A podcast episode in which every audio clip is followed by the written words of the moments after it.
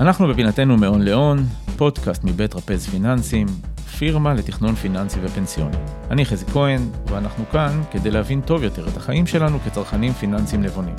בשיחות פתוחות, עם מומחים על השקעות בשוק ההון, ביטוחים, פנסיה, וכל מה שמערב כסף בחיים הפיננסיים שלנו.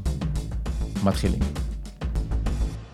אז שוב אני מארח את אה, יובל אליעזר, מתכנן פיננסי בכיר בקבוצת טרפז פיננסים. מה שלומך יובל? בסדר גמור, חזי, כיף להיות כאן שוב. כיף לארח אותך תמיד.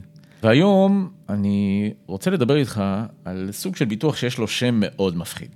ביטוח מחלות קשות. מסכים איתך לחלוטין. אז כמובן שמאחורי השם הזה יש איזושהי אה, משמעות, ובוא נדבר על זה. איך, איך זה עובד? מה זה ביטוח מחלות קשות? למה בכלל צריך אותו? ביטוח מחלות קשות בראש ובראשונה הוא הגנה כלכלית. אה, ביטוח מחלות קשות נועד בעצם לעזור כלכלית למשפחה או לאדם שנכנס לסיטואציה בה הוא חולה במחלה קשה. חשוב לומר שמחלה קשה היא לא אה, אה, שפעת או סתם כאבי ראש, אלא מחלה שהיא מחלה שתלווה אותנו בתקופה הקרובה ואף הארוכה בחיים שלנו, וכצעד, כפועל יוצא של זה, אנחנו נידרש בעצם להוצאות שלא בהכרח היו קיימות ביום יום, בין אם זה תוספי תזונה, בין אם זה ריצות לרופאים וכולי וכולי. ומעבר לזה, ייתכן מאוד שאנחנו גם נפסיק את עבודתנו אה, בעקבות אותה מחלה, והמטרה של הביטוח הזה היא בעצם לתת לנו הגנה כלכלית כסכום חד פעמי, שיעזור לנו להתמודד עם הבעיה עם המ... מהמחלה וההבראה מהמחלה, ולא גם עם הבעיות הכלכליות שייווצרו בעקבות המצב החדש שנוצר. אז פה אני רוצה לשאול בעצם שני, שני דברים. דיברת על מחלות קשות מצד אחד ועל הבעיות הכלכליות שהביטוח הזה בעצם אמור לפתור. איזה בעיות כלכליות יכולות להיות לי אם יש לי בעצם אובדן כושר עבודה או קצבת נכות דרך הקרן פנסיה או ביטוח המנהלים? שאלה מעולה. אכן לרוב האנשים אה, יש אה, אובדן כושר עבודה שנמצא בילד אין במוצרים הפנסיונים שלהם, בין אם זה קרן פנסיה, ביטוח מנהלים או ביטוח פרטי, והוא נותן מענה, אבל העניין הוא שהוא נותן מענה מאוד מאוד חלקי. סתם לשם הדוגמה, אובדן כושר העבודה ברוב המקרים יכסה אותנו עד 75% מההכנסה שלנו. ואנחנו לא נקבל את המשכורת הרגילה שאנחנו רגילים לקבל, לקבל. מעבר לזה, גם כשהכסף יגיע ייקח זמן מאוד מאוד ארוך לרוב הפעמים זה מעל 90 יום מרגע האובדן כושר העבודה, וזה בהנחה שביצענו את התביעה כמו שצריך ואין איזה ריג'קטים כאלו ואחרים. זאת אומרת שגם מצד אחד הסכום הכיסוי שאנחנו נקבל מאובדן כושר עבודה יהיה פחות ממה שאנחנו רגילים לקבל. מצד שני, יש לנו הוצאות שאנחנו לא רגילים להוציא אותן, שהן הוצאות רפואיות שלא היו לפני. בעצם אפשר לבוא ולהגיד שלפעמים ההוצאות הן הרבה יותר גדולות מאשר ה-75% מהשכר המבוטח שלי, כל שכן שלפעמים השכר המבוטח הוא הרבה יותר קטן. בהחלט מסכים איתך. אז זה בעצם השאלה הראשונה, הבנתי, אנחנו צריכים סכום פיצוי אה, כספי גדול כאן ועכשיו, לא בעוד 90 אה, יום, לא רק אה, לפי 75% מהשכר המבוטח שלי, אחלה. מה זה בעצם מחלה קשה? שאלה טובה. מחלה קשה בעצם מוגדרת על ידי המפקח על הביטוח הוא בנה רשימה של מחלות קשות, כ-33 מחלות קשות שחייבות להופיע בעצם בפוליסת הביטוח המחלות קשות. יש שם מחלות באמת איומות, טרשת נפוצה, דום לב, שבץ, סרטנים למיניהם ועוד כהנה וכהנה אה, מחלות קשות. הן חייבות להופיע, 33, 33 מחלות האלו חייבים להופיע בביטוח המחלות קשות. עליהם באו החברות ובנו בעצם מחלות נוספות שלא בהכרח חייבות להופיע, אבל על מנת לשדרג את הפוליסה הוסיפו, נכון להיום ישנן חברות שהן מסתפקות ב-33 מחלות האלו וישנן חברות שהגיעו גם ל-46 ואפילו אה, יותר מחלות בכיסוי שלהם. אפשר להגיד שהרבה מזה לפעמים זה קצת גימיק שיווקי, אבל אם יש איזושהי היסטוריה רפואית או חשש שמחלה כזאת או אחרת תהיה במשפחה, אז כמובן כדאי להתייעץ ואז לבחור בעצם את החברה הנכונה יותר. בהחלט מסכים איתך. אוקיי, אז בעצם דיברנו על זה שהפוליסת מחלות קשות, המטרה שלה זה לתת לי סכום כספי כאן ועכשיו, ברגע שמתגלה מחלה. אז אני מבין שהסכום כסף הוא לא אמור להחליף את הביטוח אה, בריאות הרגיל, שאמור לעזור לי לקבל שירות יותר טוב אצל המומחה שאני רוצה להתייעץ איתו, אצל המנתח, או במקום שאני רוצה להתנתח. אה, זה בעצם אמור לתת לי סכום כספי, אז זה בעצם פוליסה שאמורה בעיקר לפתור לי בעיה פיננסית. בהחלט, בראש ובראשונה המטרה של הפוליסה הזאת זה להבטיח את איכות החיים הכלכלית שלך ושל המשפחה בקרות אה, מקרה אירוע של מחלה קשה והיא בעצם מספקת לך סכום חד פעמי שנקבע מראש בהתחלת הפוליסה, שנועד בעצם להתמודד שוב עם המחלה, עם ההבראה מהמחלה, ולא בהכרח מהבעיות הכלכליות שלה, שנוצרות בעקבות המחלה הזאת. אז פה אני בעצם רוצה לשאול, אם אני צריך לקבוע את סכום הפיצוי מראש, אוקיי? איך אני בכלל יודע איזה סכום אני צריך? שאלה מעולה שאנחנו נדרשים אליה יום-יום ברגע שאנחנו מבצעים אה, ביטוח מחלות קשות.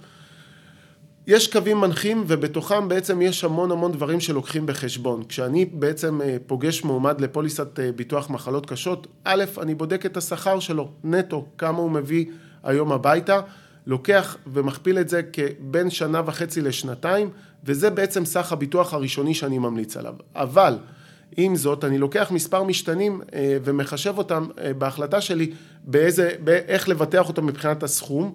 אני לוקח בחשבון, סתם לדוגמה, אה, מקורות כלכליים שקיימים כרגע. אם סתם לדוגמה לאותו מועמד קיים איזשהו חיסכון ארוך טווח שהוא לא רואה אפשרות לניצול שלו בזמן הארוך, אני לוקח ומקטין בעצם את הביטוח הזה ומיידע את הלקוח שהסכום שנמצא כרגע בחיסכון כזה או אחר ייתכן והוא יצטרך לממש אותו בקרות מקרה מחלה קשה כסכום נוסף שנוסף לביטוח המחלות קשות.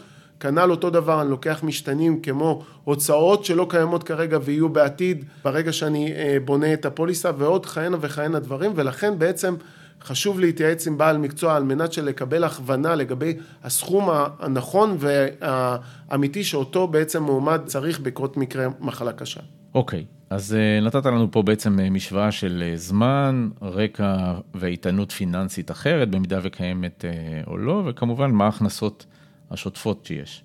אז ככה לפני, לפני סיום, אחרי שבעצם הבנו שביטוח מחלות קשות אמור לתת לי בעצם מענה פיננסי במקרה שיש אירוע רפואי, לא בשביל להחליף את הטיפול, אבל בעצם לאפשר לי להתמודד פיננסית יותר טוב עם המציאות החדשה והלא נעימה הזאת, פשוט לשים את הכאב ראש הפיננסי רגע בצד ולהתעסק בהחלמה מהמחלה שלי או חס וחלילה של אחד מבני המשפחה.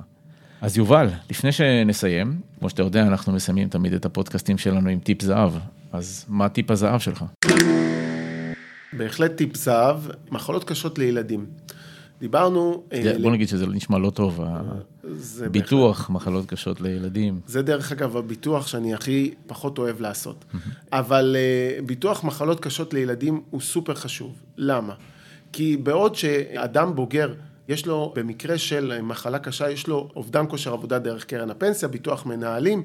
לילד, ברגע שהוא חולה, אותו בעצם הורה יצטרך לקחת בשלב ההתחלתי, לממש את ימי המחלה שלו, ולאחר מכן להשתמש בימי החופשה שלו, וזה משאב מאוד מאוד מוגבל. ברגע שזה יסתיים, יקרו אחד משתי המקרים, ברוב המקרים אותו הורה יצטרך בעצם או להתפטר ולהיות ליד צד בנו בתהליך ההחלמה של המחלה הקשה, או להקטין משמעותית את אחוזי המשרה שלו. ונוצר מצב, א', מצד אחד שההכנסות של אותה משפחה ירדו דרמטית, כי אין הורה אחד שמפרנס או מפרנס מאוד מאוד חלקי. מצד שני, ישנם הוצאות, כמו שדיברנו מקודם, שהן לא היו קיימות ב, אה, ביום יום. וכאן נכנס הנושא של ביטוח מחלות קשות לילדים, ויש לו משמעות כפולה ומכופלת בנושא הזה.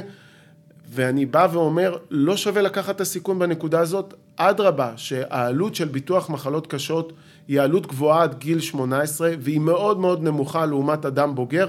לשם הדוגמה, לבטח ילד עד גיל 18 ב-100 אלף שקל ביטוח מחלות קשות עולה בין 8 שקלים ל-8.5 שקלים, סכום שוב שהוא לא משתנה עד גיל 18, לא שווה מבחינתי לקחת את הסיכון בנקודה הזאת. אז אין ספק שביחסי עלות תועלת זה אחד הביטוחים שבאמת כדאי אה, שיהיו לנו. כי חס וחלילה ילד אה, חולה במחלה קשה, אני מניח שאף אחד מההורים כרגע לא באמת רוצה להתרכז בקריירה שלו ובהכנסות שהוא יכול אה, לייצר, אלא פשוט להתפנות ולטפל במחלה של הילד, ואפשר להגיד שסכום הפיצוי אמור בעצם להחליף הכנסה של לפחות הורה אחד, אם לא שני ההורים, לסדר גודל של שנה, שנתיים. מה שאומר שלפעמים הסכום פיצוי לילדים, גם בפרופורציה הזאת של הפרמיות שדיברת עליהן, יכול להיות שסכום הפיצוי לילדים צריך להיות יותר גבוה אפילו מסכום הפיצוי שההורה או הבוגר קונה, קונה לעצמו. בהחלט. וצריך לזכור, נורא קשה לחשוב על מציאות כזאת של חס וחלילה ילד חולה או בן בת זוג אה, חולים, אבל זה חלק מניהול הסיכונים שלנו. אנחנו תמיד אוהבים לדבר על חלומות, אוהבים לדבר על אה, שאיפות, מה אני אעשה כשאני אפרוש, והנה אני עכשיו חוסך, אולי למטרה כזאת או אחרת. ופתאום מגיע אירוע שמטלטל לנו את החיים, ולפעמים ביחסי עלות תועלת של פרמיה של קצת פחות אה, חיסכון, אבל להיות מוגן במקרה של קטסטרופה, אין ספק שזה משהו שצריך אה, לתכנן אותו, או להתכונן, גם אם זה לא כך נעים לחשוב עליו. בהחלט מסכים איתך במאת האחוזים. טוב, אז למרות שהפודקאסט הזה לא היה מאוד אה, ורוד, אופטימי וכולי, אבל ניהול סיכונים זה גם חלק מהמקצוע שלנו, וחשוב אה, שיהיה לידכם מישהו שאתם סומכים עליו, שחושב על האינטרס אה, שלכם. אז תודה, יובל.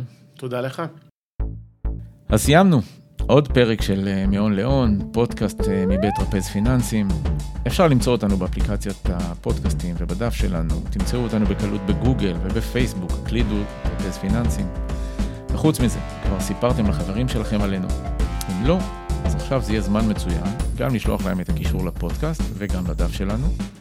אתם מוזמנים לרשום לנו בתגובות בדף הפייסבוק, נושאים שמעניינים אתכם שנדבר עליהם. כמובן, תמשיכו לפרגן, זה מבחינתנו כיף גדול לקרוא את התגובות והמחמאות שלכם. אני הייתי חזי כהן, תודה רבה ונשתמע.